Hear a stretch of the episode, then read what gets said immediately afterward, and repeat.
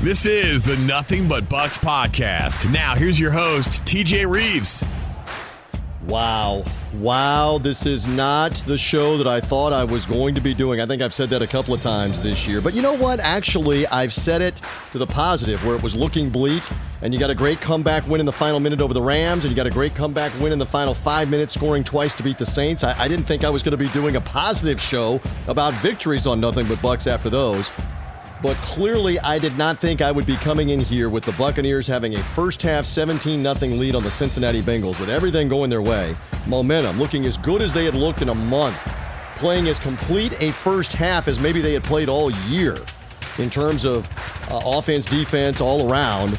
And yet, give away. And that's that's the real story here. Give away the game. I know the Bengals scored touchdowns, but they were given. I mean, tis the season with the holidays, Christmas coming up. Uh, the Bucs put one present after another under the tree and in the Cincinnati Bengals stocking for Joe Burrow. No, no, here, take another opportunity to score. No, no, no. Take another one and t- oh, oh, and take another one in the third period. And you know what? Take a fourth one and take a fifth opportunity to score. As if we haven't been benevolent enough man, it was bad. It was bad news Bucs in the third period. As bad as any one quarter that I can remember of giving the ball away. You're talking about five turnovers in 11 plays, and really the, the Brady interception to begin the fourth quarter is actually in the new quarter. But it's 11 total offensive plays that had five turnovers on them. So we'll get into all of this. We'll get into how Joe Burrow and the Bengals, one of the best teams in the AFC, got a gift of gifts with those opportunities and took advantage of them. Bur- Burrow threw four touchdowns. You got to go score touchdowns to take advantage. That's what they did, and they end up getting the win. But what a what a wild weekend. Anyway, welcome in. It is nothing but Bucs. I'm a little down. I'm trying here as we get the podcast out on a Monday.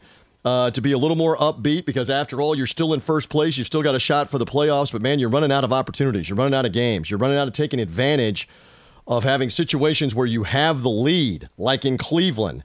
You have the lead in the second half in Cleveland and a chance to win the game, which would loom large now late in the year. You have a chance yesterday up by 17 at home to win the game, where you're talking about a seventh and eighth win already, and you basically have locked up the division. The ridiculously bad NFC South continues to be as such. Somebody's going to win it.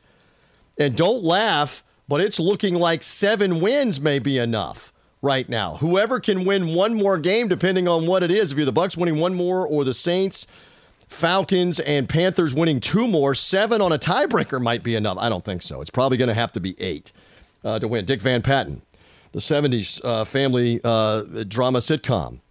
Uh, eight is enough. You don't remember that if you're under the age of 30. You don't know anything about that. Is eight going to be enough at eight and nine to win the NFC South? We'll see. But anyway, thank you for finding me on the Buccaneers mobile app, Buccaneers.com wherever you get podcasts. We are here on the day after games. We will be here after the Christmas night game in Arizona.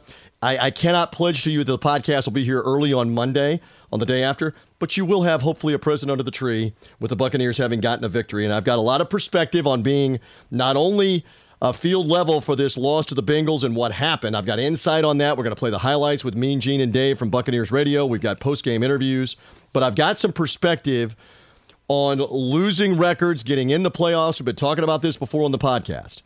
I mean, Buccaneer fans, as much as the NFC South is being maligned and everybody is making fun of the Bucs and the Saints and the Falcons and the Panthers, understand that three times uh, since 2010 in the National Football Conference in the NFC, a team with a losing record has already advanced to the playoffs.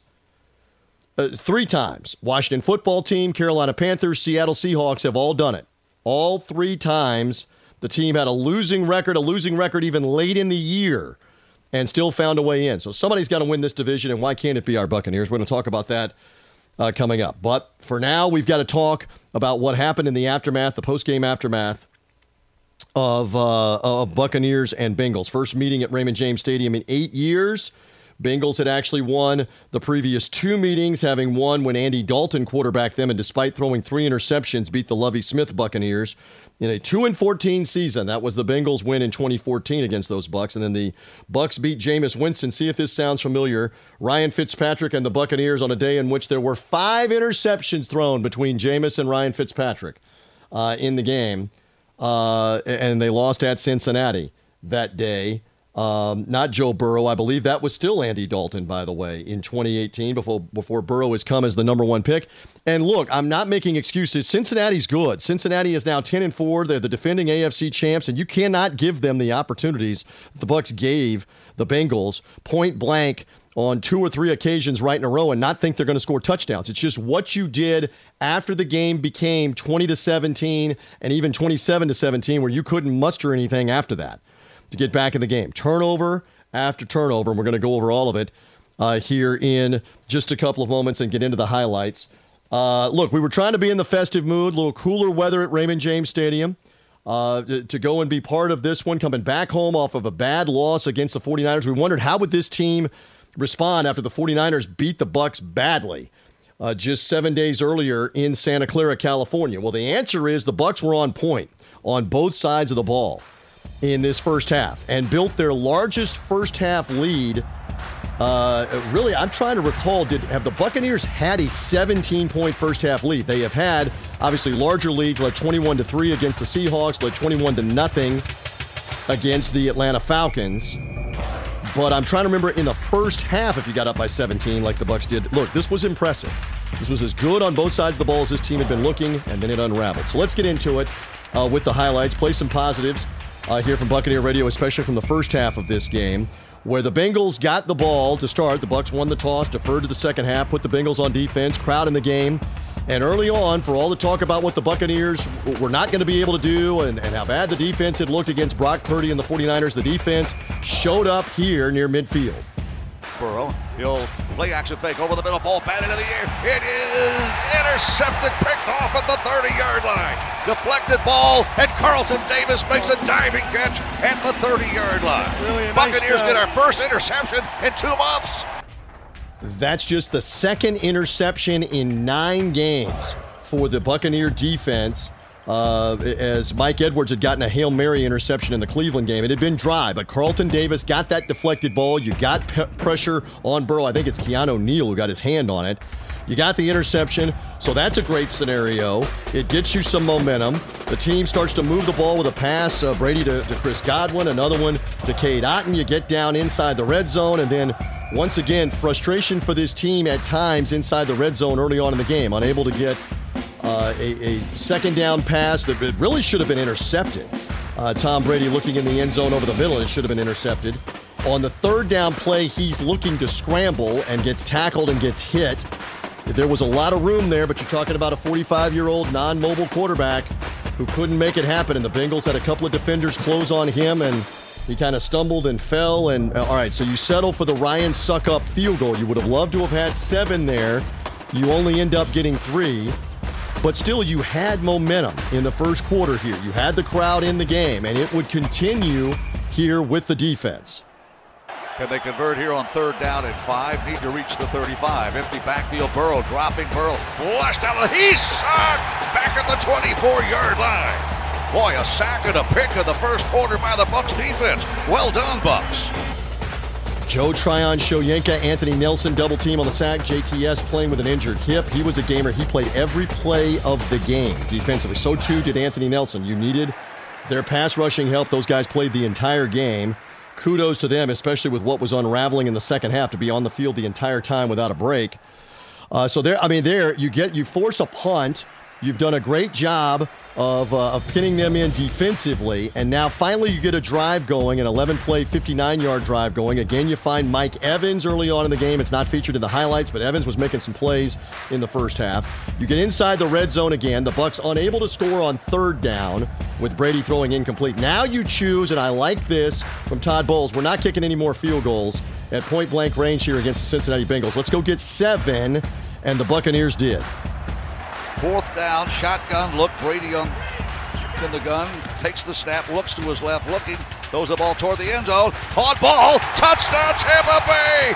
Russell Gage at the pylon. Fire the cannons. Bucs lead nine to nothing. Mean Gene with the call. Russell Gage able to back into the corner of the end zone, make that catch, get the feet down, Gage, remember, had the clutch fourth down catch against Green Bay earlier in the year, has gotten healthier, makes that play. Now it's 10 nothing. Now you're feeling the crowd. Now you're feeling the defense in the game. It was it was uplifting.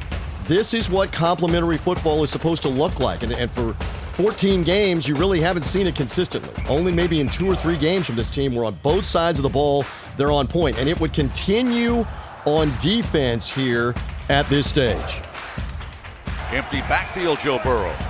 Three receivers to the right, two to the left. Here's the snap. We send a blitzer. He fumbles the ball, but he recovers at the 12. Blitzing linebacker Lavonte David forces yet another fumble in his great career as a Buccaneer.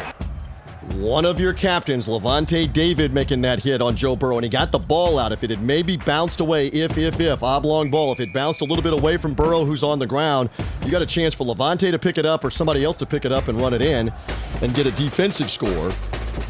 That did not happen, but it forced the Bengals again to punt the ball away as the defense continued to stone Ja'Marr Chase in particular. Carlton Davis doing a great job on him. So you had all the momentum, you got the ball back. Unfortunately, you couldn't get into touchdown range, and eventually Ryan Succop would miss a field goal, a 50 yard field goal wide to the left. All right, so that gave the Bengals a little bit of life. The Bengals tried to move the ball near midfield, but again, the Bucs stopped them and now got the ball back and went on an 85 yard drive, moving the ball uh, down the field again to Mike Evans. You're able to get the ball to uh, Leonard Fournette out of the backfield. And eventually, here in the late stages of the second quarter, the Bucs move in on first and goal and have this opportunity now to score out of a timeout. First down and goal it is, just outside the Bengal five. Near side hash, moving left to right, one back set, Fournette. Here's the snap. Quick outlet pass to Godwin. Godwin behind a block. Dives to the end zone. Touchdown Tampa Bay. Buccaneers take a 16 to nothing lead. That time they got the receiver screen blocked. There weren't many receiver screens in this game. We've seen probably too many this year, but this one was well blocked by Mike Evans on the end. It's basically a two man game with Evans blocking his guy and therefore Godwin going around his guy off the Evans block to get to the corner of the end zone. Great effort from Godwin. 17 0 with Gene and Dave calling it on Buccaneers radio. And I've got to tell you, from field level at that point, what do I know? But I'm thinking you you are on the verge of a knockout blow here on Cincinnati. I know it's only the first half, and I know the Indianapolis Colts, now that was the road team, had a 30 to nothing halftime lead, eventually led 33 to nothing, right? Uh, in the game with Minnesota and gave it up as the road team in the second half with the Vikings roaring back and winning in overtime. So you never say never. And it was a crazy weekend. We had already watched just before the Buccaneer kickoff the Cowboys blow a 17 point lead in the second half in Jacksonville with Trevor Lawrence leading the comeback. They won in overtime on the interception. But again, that's the road team. The Bucs are at home with the home crowd, feeling good. And I know Cincinnati got the late field goal uh, on the two-minute offense. You know, the hurry-up offense, the final minute offense of the first half. Evan McPherson kicked the field goal, so that gave them some lift to the locker room. But still, 17 to three. You're going to get the ball to start the second half. You've got to be feeling good about that. I, I talked to Coach Todd Bowles on Buccaneers Radio going to the locker room. And he said, we got to keep the pressure up on, on Burrow. We did a good job of that the whole first half. We got to keep it up. Uh, and on offense, we're getting uh, Mike Evans and Chris Godwin involved.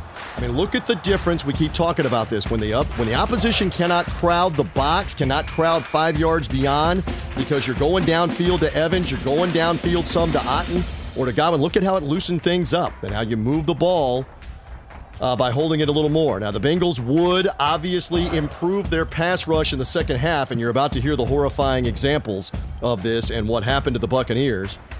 But again, for one half of football, can you put two halves together, Buccaneers? Could not do it on Sunday. All right, so here comes the tough part that we go through.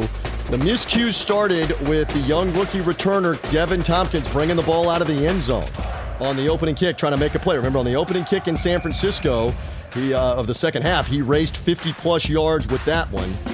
Would have been better served, obviously, to stay in the end zone, just give the offense the ball at the 25 to go get some first downs and maybe go get some points at 17 3. Instead, he comes out, he gets clobbered right around the 10 yard line. You're backed up. You can't get a first down. You had a drop ball by Russell Gage early in that drive. And now one of the scrutinized mistakes here happened on special teams on the punt. Jake Camarda will put total leather, fumble the ball. Was it a, was it a short snap? It's recovered by the Bengals anyway at the 17 yard line. Bengals have the football. Uh, Giovani Bernard was the guy that they short snapped it to the personal protector. I'm not sure if they miscommunicated the fake punt I think they were trying to get a fake punt for one yard, and a lot being made of this play in the 17 3 game as Giovani Bernard, the veteran running back who's been on injured reserve with an injured knee, has come back to play in the last couple of weeks. Here's the interesting aspects of this. Obviously, they had a fake punt on. It's now been studied, it's been analyzed. Todd Bowles, the head coach, has confirmed it to the media and to us. You'll hear his interview here in a little bit on Nothing But Bucs, the podcast. So there are uh, other members of the punt coverage team that are well aware, including the snapper Zach Trunner, uh, uh, Trenner, who knows this is a fake punt. Giovani Bernard obviously missed the signal or didn't understand it or zoned out. And, uh, you know, I don't know how that's not clearer to everybody in that moment from Keith Armstrong, the special teams coordinator, that if you're sending in the fake punt, all 11 people know this is the fake punt, including the punter, Jake Camarda, the rookie. Everybody knows. Uh, and clearly, what the Buccaneers were trying to do on this play was run right through the middle, needing only a yard on fourth and one.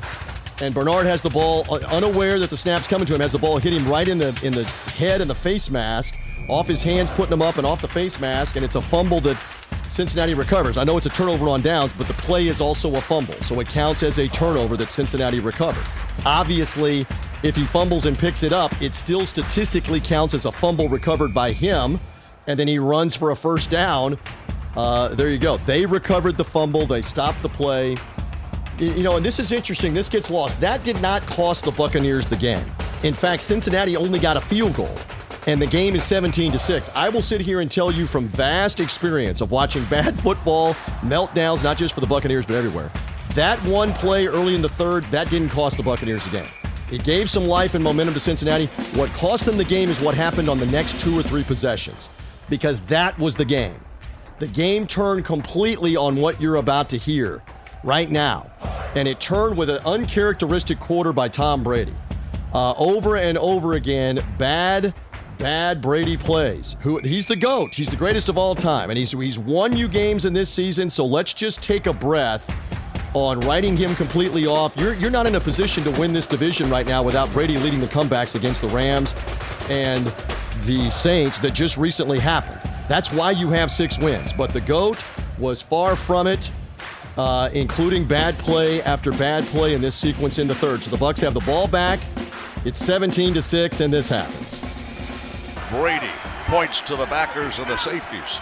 Takes the snap, they drop in deep coverage. Brady looks upfield, goes upfield. It is almost picked off. Is it picked off? Bengals have the pick at the 30 yard line.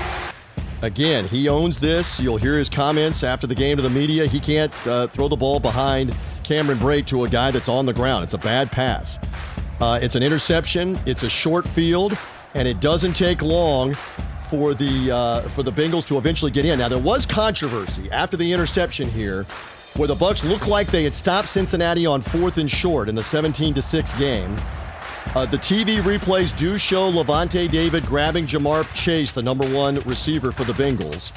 So that's a good call. Uh, but man, you would have loved to have seen that let them play kind of moment. They didn't. There's more on that in a second because Joe Burrow got hammered back at midfield. Had taken a 20 plus yard loss on fourth down. It's going to be the Buccaneers' ball at midfield, 17 to 6. But instead, the penalty gives them a first down. All right, and then that would lead to this moment where the officials didn't even up the penalty calls. Here's the Bengals getting in the end zone for the first time on the day. One back set. Mixon takes the snap. Play action fake. Dropping, looking, looking, throwing toward the end zone. It is a caught ball. Touchdown. Cincinnati Bengals. Tyler, I beg your pardon.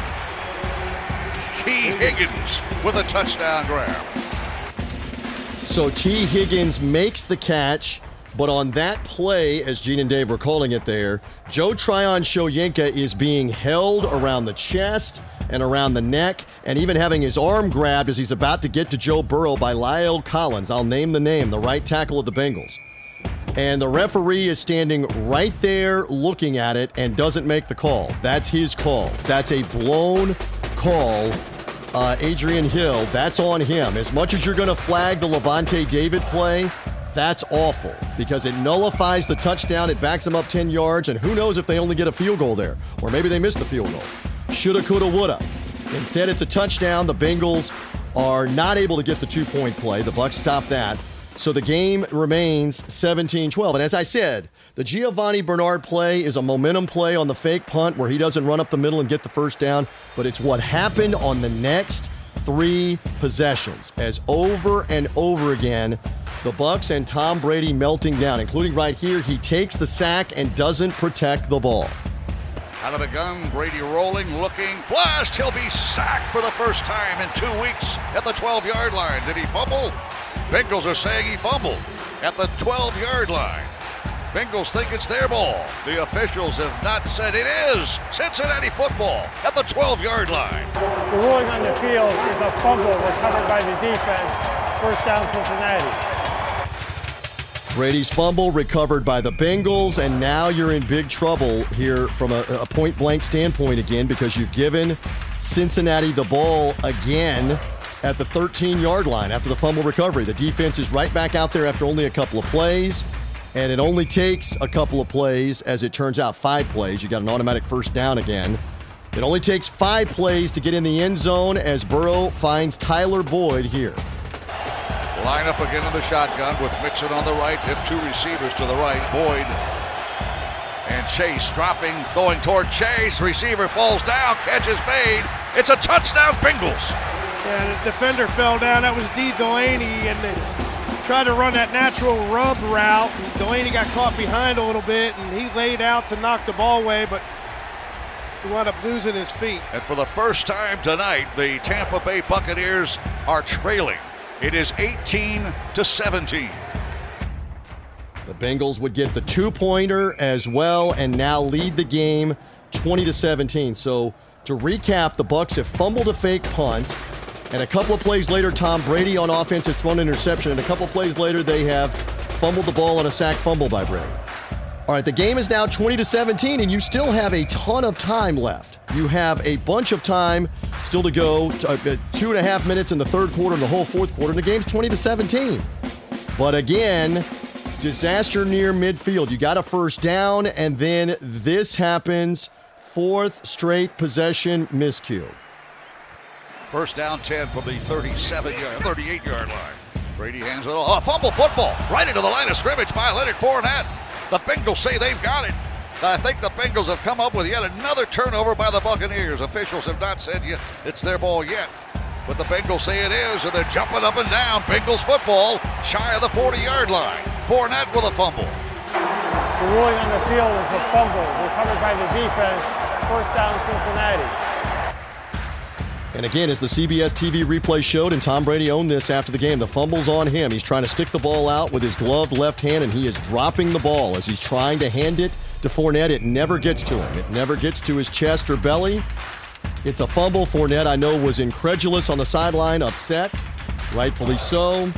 Uh, again, a huge play. The Bengals jump on it right away. Again, it's like holiday time, Christmas time. Take it. Here's a gift. Here's a stocking stuffer. Here's a wrapped present under the tree.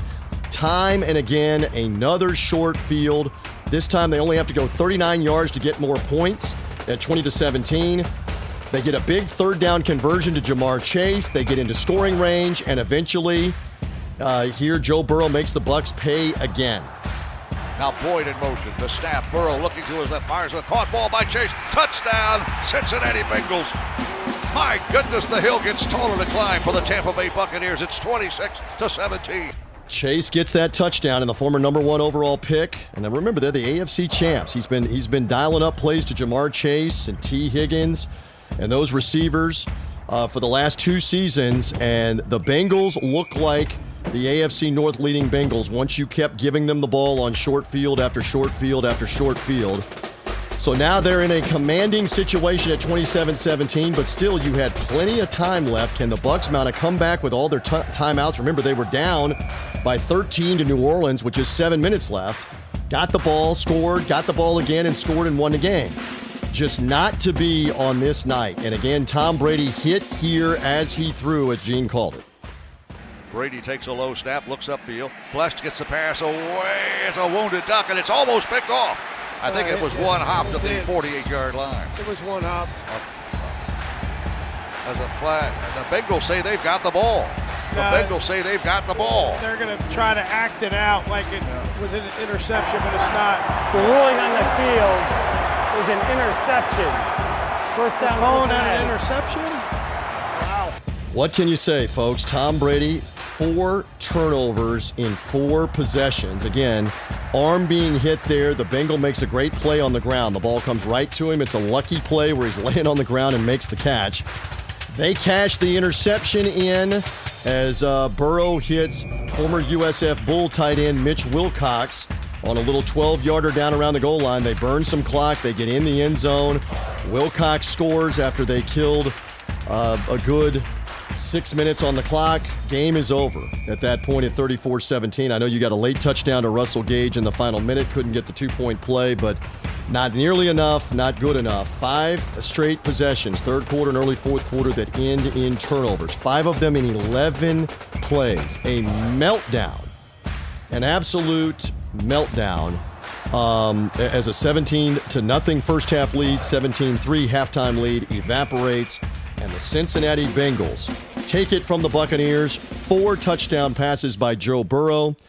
And look, I, I, I can't blame the defense that much. You you want them to try to stop the Bengals, but how many times are you supposed to stop them at virtually point blank range when you keep giving them the ball back? This is on the offense not being able to do something. And how many times have I come on this podcast on Nothing But Bucs and talk about turnovers? We talked about it at, at length with Jameis Winston over and over again. That you cannot keep giving the team, the other team, the ball in a short field three and four times every game. And the Buccaneers really haven't done that. Tom Brady had been taking care of the ball. He had only thrown, what, four interceptions all year, two of them last week to the 49ers. He throws two of them in this game and two other fumbles. I don't know that he's ever had another uh, game where he's had three turnovers in a quarter or four turnovers within 11 plays. But that's exactly what happened in this one, and the Bengals deserve credit for taking advantage on this Sunday and getting the win that damages the Bucs' hopes of winning the NFC South. Now it's not over. The Buccaneers still lead. Everything remains status quo. We'll explain more on that in a few moments, but this one stung. So as you can imagine, after it was over with on our Hooters postgame show, not much in there. Uh, Sean Murphy Bunting is a guy, we didn't have this in the highlights. He would love to have a possible interception back in that third quarter at a ball in his hands. He couldn't come up with it. Again, the defense had some chances. They kept giving the Bengals some life with some penalties, but I, again, fault the offense more for this, for putting them in that position. Anyway, here was Sean Murphy Bunting graciously trying to make some sense of it all immediately after the game was over with on Buccaneers Radio. I, I don't know where to begin with the third quarter. Uh, do you just credit Cincinnati for taking advantage of everything that happened? Yeah, I mean, I think they uh, obviously they were blessed with some good field position, and uh, they took advantage of making making it count when they had the ball um, in their, you know, in that position. So um, we just got to do um, our job on defense and just try to limit them as much as we can um, when they're in that situation, and just play uh, play hard and play with each other for the rest of the game. Joe Burrow throws four touchdowns to four different receivers. I know this is immediately after the game, but again, do you just credit him for being a tremendous player and being able to make plays? Um, he got his ball to this guys. Uh, like you said, I mean, um, it was just a good game. I mean, we battled the whole game, uh, back and forth. Uh, Joe's a really good quarterback, and um, there are some really good, talented receivers. So um, he just he did his job. He got the ball to those guys, and they made a good play and, and made uh, touchdowns. With the understanding that I know you're not going to criticize the offense or turnovers or whatever, but you spent the whole third period basically because of short fields in that end. It makes it that much more difficult, does it not? Yeah, um, it's just part of the game. You know, um, you're going to be dealt with uh, short field situations. You're going to be dealt with uh, difficult situations and good situations. So it's just a matter of um, how you handle them and how you how you attack each situation. Um, it's a complete game. So um, each you know special teams, offense, defense, we have to play as a unit, play together, and um, just keep fighting the whole game for each other. And finally, because you've been good to stop with us, what has to be done now to regroup and get ready to go play Arizona out there? We just got to win. You know, like. Uh, that's all it is, man. We we're not winning games. We got to win games. Um, we're competing, you know, but we're not winning games. We're not doing enough to win those games. So um, everybody's got to look themselves in the mirrors and uh, figure out what they're doing wrong as as as an individual and see how we can attack each day and each week and um, you know just go out and try to get wins. Again, SMB was out there a bunch with Jamel Dean injured. You had Antoine Winfield back for some of the game, but he re injured his ankle. Mike Edwards back. Carlton Davis had done a good job on Ja'Marr Chase for the first half of the game, but the Bengals just eventually started making plays on the secondary. So frustration. Uh, veteran tackle Josh Wells also talked with us on the Hooters postgame show. Again, the Bucs were rolling along And then the turnovers happen, the meltdown happens. Where does this team go from here? Here's more from a veteran tackle talking with us after the game. I know you're a veteran and you have been around a lot and have seen a lot. I don't know that there is an explanation, but let's let's try. What was the difference in that third quarter? What happened with a team that had been up 17 nothing to have that happen in one quarter? Yeah, well, I think we always talk about turnovers and penalties, uh, field position, you know, and it's constantly preached. And um, I think it's just something that we need to correct, uh, whether that's engaging mentally, uh, trying harder physically, uh, but just continuing to fight. We can't we can't turn it in. We got three more games. Uh, we need to just get a win, you know when things were going well in the first half, why were they going well? What clicked? What led to the 17 nothing advantage? Yeah, I think we're just all uh, on the same page, uh, finishing our blocks, making tackles. Uh, we were turnover free, uh, I think, in the first first half, and we got a turnover. Um, and I think that's the name of the game: is, is field position, turnovers, penalties, and uh, I think we just got to continue to fight, continue to work, uh, and nobody's turning it in. So. And one more. You're a veteran. You obviously were part of a Super Bowl win for this team. As veterans, what what is going to be said? What has to be done to put this behind you and go try to win a game in Arizona? Yeah, we got to learn from it tomorrow. Uh, I'm thinking to come back Wednesday um, and, j- and just rally together. Uh, there can't be people turning it in. Um, there's no blame game. Uh, I think it's just continuing to fight, uh, continue to stick together, correct the mistakes in your room, and look yourself in the mirror um, and fix what you need to fix. Your class to stop for me. Thank you. Yes, sir. Thank you. 34 23, the Bengals victorious. Uh, snatching away a Buccaneer uh, lead of 17 nothing to win the game. Burrow and the Bengals looking good right now. Buccaneers, uh, you got to say this right now at this stage, are floundering with three losses in four games. Got to get it together uh, here for the late run of the season. Looked so good in Germany, and then it just hasn't translated off the bye week into putting four quarters together. You're fortunate to have won the Saints game where you did not play well for three quarters on offense of that game until the very end. But you take that win, and we'll have more on that in a few moments. It'll add up. Here's the head coach, Todd Bowles. Uh, none too happy on our Hooters on our Hooters postgame show here. His thoughts um, after this game, including the fake punt, the turnovers, the mistakes. Here you go. Well, 34 23. The Cincinnati Bengals have come from behind and have won this one, and the coach here is with us immediately after it is over with. Coach, uh, the third quarter, just uh, mistakes, and then the Bengals taking advantage of the mistakes. Just tell me about the third quarter where this game completely turned around and what happened. Too many turnovers. Uh, we had six straight possessions on the plus side of the 50, uh, two inside the 20, one inside the 30 or at the 30, and miscues and turnovers. You can't win the ball game. Turn the ball over four times. It started with the punt. Uh, we bobbled the snap on the punt, then we got turnovers, three turnovers in a row. Can't win like that. All right, a lot of uh, people are wondering about the fake punt or what happened with that play. It clearly looked like Giovani Bernard was not ready for the ball. Can you just take us back to that situation there where the game is still, I believe, 17 12, I think was the score at that point when that play happened? It was fourth and one. They had their special teams on the field. We practiced it all week. We had the perfect play drawn up for it. It was blocked right. We bobbled the snap. All right. Uh, then after that, obviously they continued to make plays. How much do you credit Joe Burrow for taking advantage of the opportunities with touchdowns uh, as they eventually were able to take the lead? Well, he got talent over there. You know, when you got the receivers he has and the quarterback who he is, they're gonna make plays when you make mistakes. Uh, we turned the ball over every time. They capitalized and made made us pay for it. We had some penalties within those drives that kept them alive, and you know, we, we helped them. We helped them make plays as well. For this team, obviously, you suffer this loss, but now you have to be able to regroup and you get ready to go out and play Arizona. What what will be your message, your mindset here over the next two days or so to try to put this behind you?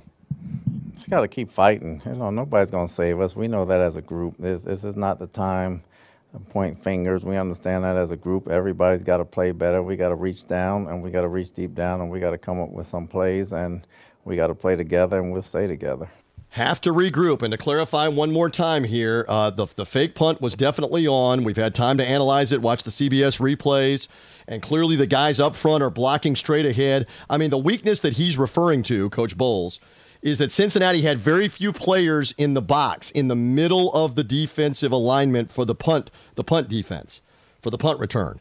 So what they saw is we can completely overmatch them through the middle. There's going to be double team blocks. The center, the snapper is going to have a chance to get a block, and we're going to overpower them through the middle. And Giovani Bernard is going to get a yard, four yards, probably uh, not going to bust free for a long game, but he's easily, if he catches that ball, there's not going to be anybody in the middle. They only had like four or five guys in the middle and, didn't, and only really had one guy like between the snapper and the center. You can't line up directly over the, the snapper's head. So they really felt like just push them forward with the inside blocking of seven or eight guys, and Giovani Bernard's going to get the yard or a two. He wasn't going to try to run around the end. You watch the blocking on the right side of the formation. If you see the replay again, he was maybe just going to go to the right where he was where he was standing and power right through the guard tackle area. What is that called? I got to get Dave Moore's verification. I believe that's called the six hole next to the guard and the tackle, and the seven hole is outside the tackle and the tight end. So I think he's trying to go through the six hole right there, guard and tackle, right at him Hockey, it's the five hole underneath the goalie. But in football, I believe that's the six that he's going to. Uh, and that's what the intent was. But the, the uh, Giovani Bernard didn't pay attention, was zoned out, whatever, by his own admission um, a- after the game. And I, I know he had a terse exchange with the media members that are wanting to talk to him. The media's got a job to do. And, and, understand this, folks. I'm in a different role. I work for the team, they employ me. It's not my job to go find Giovani Bernard and beat him up. That's for the media uh, for Rick Stroud of the Tampa Bay Times, Jenna Laine, ESPN, our friends at 95.3 WDAE, the iHeart Sports Station, they can go find him. The other, the other Cincinnati media, the AP, whoever wants to go find him and ask him questions. And Bernard took responsibility for it. I know there was confusion on his part. He did not think a fake punt was on. Again, I come back to that Keith Armstrong, the special teams coordinator, has got to be saying in that huddle, we are faking this punt so that everybody knows. It's not an optional thing. They got the look they wanted. So, and you did it in your own end. And let's say this too before we hear from Tom Brady in just a moment or two with the media. All right, you're you're kind of damned if you do, damned if you don't, because people have been criticizing how vanilla it all looks and not taking chances and not taking risks. The Bucs have done this now with taking some risks without any success. Really, I mean, they remember they were trying to double reverse to get the ball back to Tom Brady in the Atlanta game, all the way back in uh, in early October, and Scotty Miller dropped the reverse and never got the ball back to Brady. Trying to trick play. In, in Germany, speaking of Germany, you're trying to trick play with a Leonard Fournette pass, a ball that he should not have thrown, where Tom Brady is not wide open. Don't throw it to him. So you're trying to, and now here again, you've been practicing this, as the coach said, all week, and you botch it. So some of it is you're trying to run a trick play. I understand where people are saying, well, what about the situation? Folks, the situation is 17 to 3. The game is not over because of that play, one way or the other. Even if the Bengals were to have scored on the fumble return, it's only 17 10. You're trying to keep the ball, keep momentum, catch them off guard, and a player doesn't execute and doesn't pay attention. It's bad. And, you know, Bernard's an ex Bengal and he's standing out there and doesn't get the doesn't get the play correctly, doesn't get the snap, and they don't get it to work. But that I mean, again, what happened the next three possessions after that that gave Cincinnati three touchdowns after that in a span of about seven minutes of clock time or eight minutes of clock time, whatever it was, that was more important. Uh, than the than the fake punt alone. All right. Speaking of frustration, Tom Brady obviously frustrated at 45 years of age, a four turnover game. Uh, we know this. The stat has been everywhere since last night. He had never lost a 17 point lead at any point in the game that they have led by 17 in New England or Tampa Bay. He had never lost a 17 point lead, lost the game. That's what happened Sunday. But I would submit when's the last time Tom Brady had four turnovers in 11 plays? Probably never. So here he was with the media when it was done. Tom, you guys look like you're in control of that game, and then turnovers, um, starting with the kind of a botched fake punt there, gotcha. Just what, what was happening that was uh, creating all those? Uh, just, you know, unforced errors. So just two fumbles, two interceptions. You can't win football games like that. So. Tom, sorry. Uh, Todd's talked about Bucs on Bucs. You guys are beating yourselves the last couple of weeks. You hear your coach say that. What's what's going through your mind? Yeah, we just, you know, we had a good first half. We're in good position, and we just literally just you know, gave them the ball. So if you give them the ball, obviously we can't score. You know, they're good offense, so they scored and you know they took advantage. In the first half, you guys were moving the ball really well, possibly even the best you have all season, especially in the passing game. Um, what felt different when you guys opened the game in the first half compared to other games? Yeah, we played good. I mean, I think we had the ability to play good. I don't think that's I don't think we lack confidence in playing good. It's just consistency and two good quarters doesn't win you any football games, and five turnovers doesn't win you any football games. The leader on this team, what can you do to try to help this team moving into next week and, and, and wiping it away? Yeah, just work hard. You know, just work hard. So we got a huge game coming up. So I know I keep saying it, but it's the reality, and got to go make it better. Tom, the last couple of seasons, you guys weren't beating yourselves for the most part. Why is it different this year, do you think? Uh, you know, all these games are individual games, and today was five turnovers. I mean, you can't win football games with five turnovers. You've been so good about limiting turnovers first three months of the season. Is there something different? Is it an urgency that changes that you have for today? That what was different out there? Um, you know, the two the two fumbles were, you know, my fault. It was uncharacteristic. Um, you know, one of the interceptions was um, just a terrible throw, and the other one, I think, you know, the guy made, I got hit, and guy was laying on the ground, the ball landed his arm. So, They, they seemed like they were pressuring you a lot more in the second half versus the first half. It wasn't necessarily with blitzes or anything like that. Was there anything they were doing differently? I don't know if it was more stunting in the second that allowed them to get to you. not much. I think we just, um, you know, they. No, I mean, I don't think so. Yeah, it wasn't a lot of blitzes per se, but um, yeah, it's just our execution. And again, turnovers kill you. It killed us today. It was, it's just, yeah, not the way, not the way we need to do in order to win. It's Certainly not the way I need to play in order to win.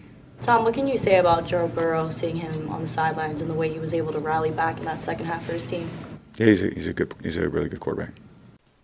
34 23 is our final. Cincinnati wins it. The quarterback not happy. And again, he knows his play's got to be better. Six turnovers on him the last two weeks. You got to get that corrected starting with this week in Arizona. Uh, so a lot to get back to and regroup. And, and let's lay it out now on Nothing But Bucs as we wind it down. The playoff picture is still in focus for this team. Yes, it was a meltdown, but you lead the division by a game and you got the help you needed.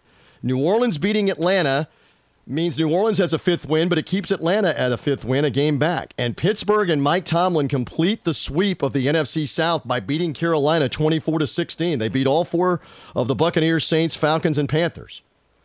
So now uh, you're you're right where you were when the day began on Sunday, December 18th. You're a game in front, six wins to five. And so now you get ready to go play Arizona, who, by the way, lost in Denver, and Colt McCoy, the backup veteran quarterback, injured in that game. Trace McSorley, the former Penn State quarterback who's played a little bit here and there for Arizona, he had to come in and finish. Denver put it on them with a backup quarterback themselves. They ran it on them. Arizona clearly floundering. Cliff Kingsbury's job in question for the Christmas night game coming to Arizona. I know Buccaneer fans are going to immediately say third string quarterback against the Bucs. Look out. I agree. You better be ready. You better be on point for what Arizona's going to try. They've still got DeAndre Hopkins, but you've got a chance now to win this game. Let's lay it out. If you take advantage of this win, you have improved probably to 80 to 85% chance now to be in the playoffs as the South winner. The seventh win is going to be very difficult uh, for anybody else to get to eight wins. So seven's going to at least get you in the tiebreaker as we continue to say this stuff and watch this stuff uh, all throughout the NFC South and how comical it's been. So really, right now for the Bucs, the Buccaneer magic win number is two. Two more wins, however you can get it, and you would want it to be the Arizona game, and you would want it to be the Carolina game. You don't want to go to Atlanta with anything on the line, especially with the Falcons alive, having to beat them there. If you have your druthers, you want to win them all.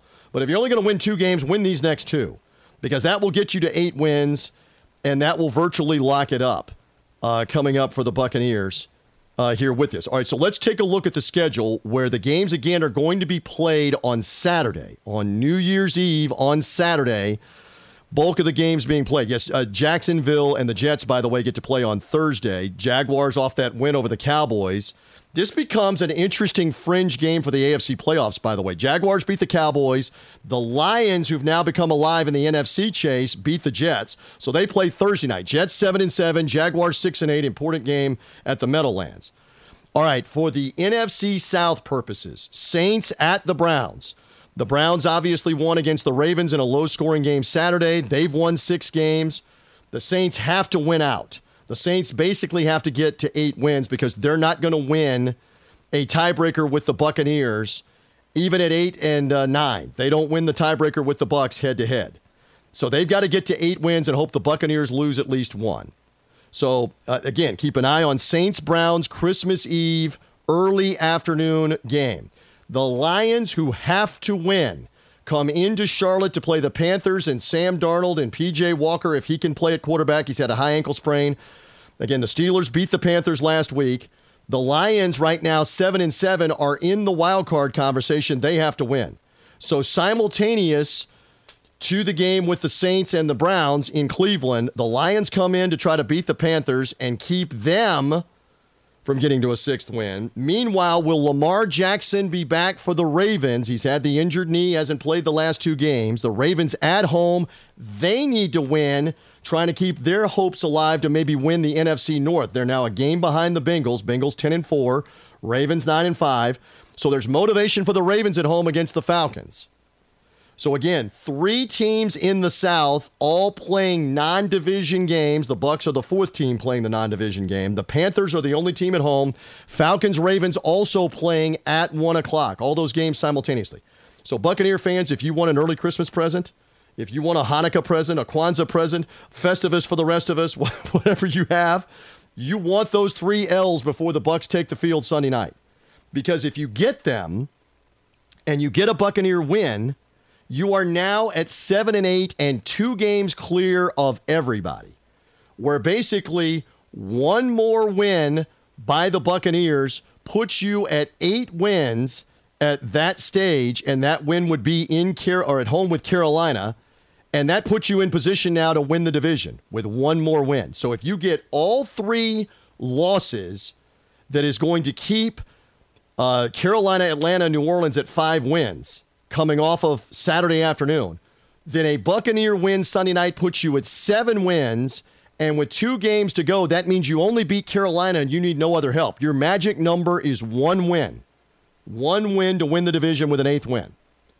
So let's see if you get all of that help. In the event that you don't get all of that help, all right, I'm not going to go too deep in the weeds. I don't have charts. This is not a visual. This is not a video show where you can see me, but just just stay with me on the numbers in the event that one or a couple of those teams win, the Buccaneers are still good with a victory to be at least one in front of everybody, if not two in front of everybody.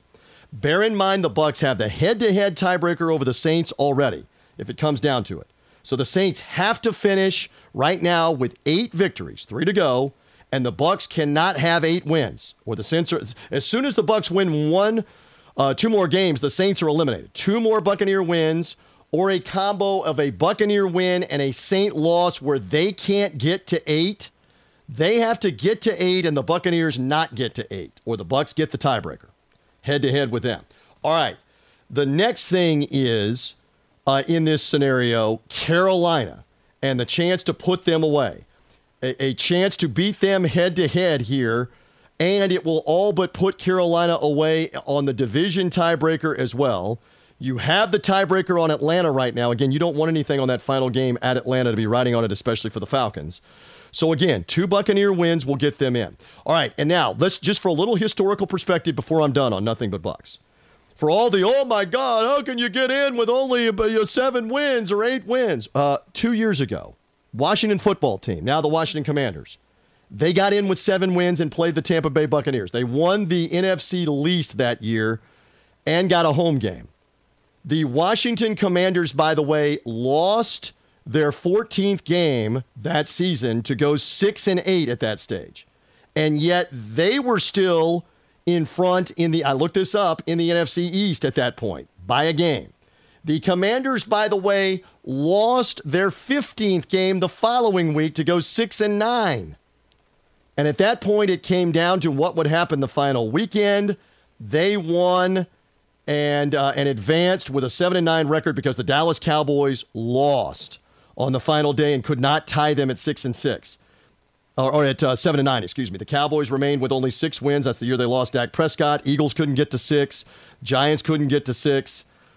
So that year, the Washington football team went into week 15 or week 16 with the bye week, their 15th game, at 6 and 8 and lost the game and still at 6 and 9 made the playoffs the next week by winning in a 16 game schedule. So all this stuff about oh the Buccaneers don't look the Washington football team got in. You want to go back to the 2014 Panthers? They got in ultimately with a 7 8 and 1 record, 16 game schedule now. We've been playing 17 games the last couple years. They were 3 7 and 1 the 2014 Panthers. They beat the Bucs at the end of the year. They won the last 4 games. So they went into their 15th game that year at 6 8 and 1. Uh, 5 8 and 1, excuse me. They went into the 15th game at 5 8 and 1. They won it, the Panthers, to go 6 8 and 1. While everybody's going, oh, Buccaneers, they're only going to win seven games or eight games and win the division. The Panthers were 6 8 and 1 and still alive to win the NFC South. Remember, that's the 2 and 14 Lovie Smith Buccaneers. The awful Saints, Drew Brees, that had a bad year, had been injured some. Falcons were bad as well. The Panthers won the final four games and got to 7 8 and 1. Did not have a winning record, seven wins, eight losses, one tie. They got in the playoffs. So there are two recent examples in the NFC East and the NFC South of a team not even having a 500 record after their 15th game and still being able to make the playoffs by winning the 16th game. Now the Bucs have to play one more game, and that's why this game huge in Arizona coming on Sunday night. We'll be out in the desert for Christmas weekend, Christmas Eve, Christmas night. It is the first Buccaneer game ever played on Christmas. We played on Christmas Eve a bunch. We've played on New Year's Eve. We'll, we played on New Year's Day. We'll play on New Year's Eve again. We played on Thanksgiving Day against the Dallas Cowboys. Haven't played on July 4th because they don't play the preseason games that early. Christmas night in Arizona, who is already out of it. They know they're out of it. They're eliminated in the division. Uh, they are done. And so now we get this matchup coming on Christmas night for uh, the Buccaneers against the 4 and 10 Cardinals uh, in the desert. And again, it looks as though, depending on Colt McCoy's status, he left the game with an injury and did not return on Sunday. Will we see Trace McSorley? Will we see the veteran McCoy? DeAndre Hopkins and company, J.J. Watt in Arizona. They played well for part of the game with Denver, but then Denver took it to them, and Denver's not very good. That was on the road. And obviously, New England beat them on Monday Night Football at home a week ago. Uh, they're in turmoil. How about the Cardinals have only won one time in their last 13 home games? Once. Going back to early 2021 games, 1 in 12 for Arizona. The Bucs have to, have to, have to take advantage of this. Play sound football, as Todd Bowles is saying. Stop playing Buccaneers beat the Bucs. Don't turn the ball over. Get some takeaways. Do some things early. Take care of the football. No penalties. Don't let the Cardinals have life. Go get this win, and then everything sets up for you if you're able to get that win. Because again, a victory and a seventh win means at worst you're up by a game. If everybody in the South wins besides you, you're up by a game. If everybody wins. But more than likely, Saints at Cleveland, uh, Lions have to win at Carolina. Falcons at the Ravens, highly motivated. Is Lamar Jackson playing in that game on Christmas Eve? Let's see. You're gonna you're gonna probably get a loss or two. You may even get three losses. Early Christmas present would be all three of them lose. Now the door is wide open to beat Arizona and all but lock up the division. Now you control your own destiny with one more win. I, I know the other teams are talking about controlling their own destiny. At this stage, they don't control their destiny. They have to have Buccaneer losses. They have to have at least one more right now for all of them and win out. Buccaneers control their own destiny. Let's see what happens. Again, we head to Arizona this weekend. Nothing but Bucs will come your way off of Christmas. Everybody have a great holiday. Uh, have a great Christmas weekend. We look forward to being on the air with you uh, for Sunday Night Football at 7 7 Eastern Time, 5 p.m. in the desert on Christmas night. Enjoy Christmas with your families. Enjoy the holidays this week and this weekend. We're going to be out on Buccaneers Radio at 7. You'll hear all the pregame coverage with Gene, Dave, and me, the interviews with Todd Bowles and uh, players, and uh, we'll check in with our buddies Ronnie Lane and Pat Donovan throughout the pregame coverage. And then the Bucs and Cardinals will kick off just after 8 p.m. Christmas night a chance to take a large step towards winning the South. You can't control what happens Sunday any longer. It's gone. Find a way to correct the mistakes. Find a way to go get a win. Let's see if the Buccaneers can do it. We will come your way with a Nothing But Bucs podcast after it is over. For now, we're done. My thanks to Jason Behringer. Thanks to our director of broadcasting, Jeff Ryan. I am merely TJ Rives. Buccaneers smarting at 6 and 8, but a chance to beat the Cardinals Sunday night. We'll have the game for you on Buccaneers Radio on Christmas night from State Farm Stadium in the desert of Arizona. And we'll be back Monday to recap, hopefully, a Buccaneer win and a big step towards winning the South on Nothing But Bucs. For now, we're good. Happy holidays. Merry Christmas as we roll on for Buccaneers Radio and the Nothing But Bucs podcast.